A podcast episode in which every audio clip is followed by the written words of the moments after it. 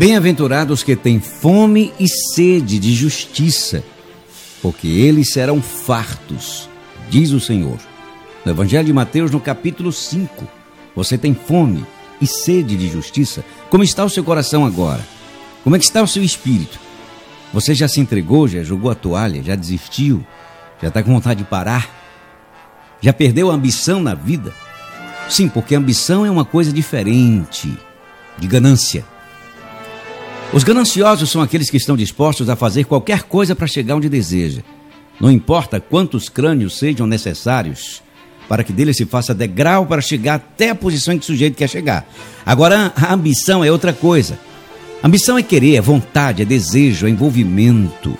E isso está faltando em muita gente. Então não confunda ambição com ganância. É óbvio que a ganância vem do diabo, mas a ambição é força, é o poder de Deus. Você não pode desistir. Você não pode parar, não pode permitir que o mundo te ponha de joelhos, que as circunstâncias façam com que você fique aí como um mendigo. Não. Você deve ser uma pessoa ambiciosa. Ambiciosa. E eu digo essa ambição é uma força, é uma energia que põe você em movimento em direção ao que deseja com toda a fé. A fé, aquela fé que uma vez em parceria com Deus é capaz de quebrar todas as resistências e colocar você na posição em que você merece. E eu estou falando aqui de merecimento que vem do direito, do direito que o Senhor Jesus deu para você. Então não aceite por causa de suas fraquezas, por causa de coisas que você ainda não conquistou, digo espiritualmente falando, moralmente falando, não aceite que o diabo fique lançando acusações e dizendo para você que você não está qualificado para receber a benção de Deus. Você deve confiar no sangue de Jesus. Você deve confiar no, no, sacrifício que foi feito por você. Você não pode se entregar, não pode deixar que o inimigo de tua alma roube a tua força. Não.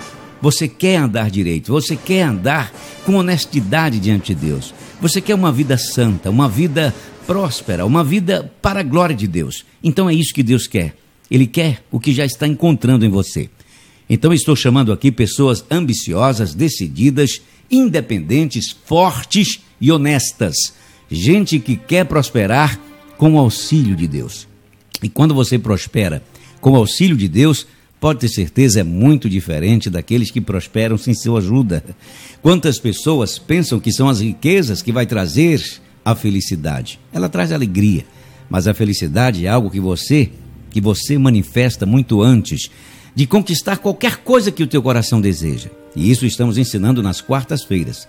Mas hoje, sexta-feira, eu estou convocando aqueles que têm fome e sede de justiça. Você que está aí me ouvindo agora, não importa onde você está, receba aí agora a força de Deus, a bênção de Deus. Hoje esse dia será maravilhoso. Deus está do teu lado. Ele não te esqueceu, ele não te deixou. Ele está te chamando.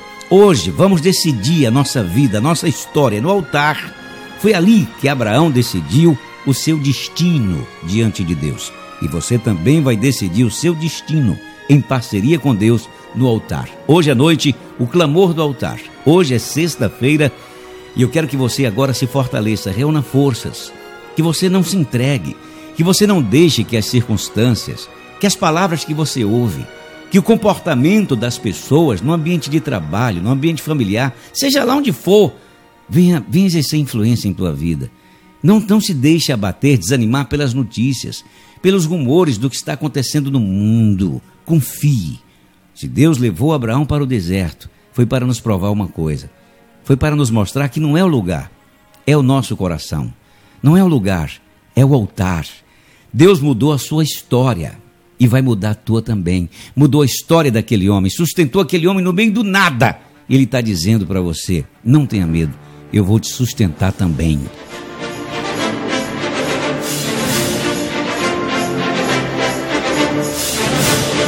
Então receba meu forte abraço e hoje à noite, sexta-feira, nós vamos partir para cima, clamor do altar. Então não jogue a toalha, não ande de joelhos. Hã? De joelhos só na presença de Deus no momento da devoção. Mas agora não é horário, meu amigo, não é, não é tempo de andar de joelho, agora é de ficar de pé, puxar a espada do Espírito, partir para cima, para ter a vitória que Deus quer te dar, tá bom? Recebe um forte abraço do seu amigo e aguardo você logo mais à noite, hoje à noite, o nosso clamor do altar, sexta-feira, você está sendo convocado. Fique ligado, fique no espírito, Deus já está aí com você. Eu orei por você hoje de madrugada, hein? Você não está só, não. Segure, nós estamos firmes e vamos ver essa vitória em sua vida. beijo bem grande e até logo mais à noite. Tchau.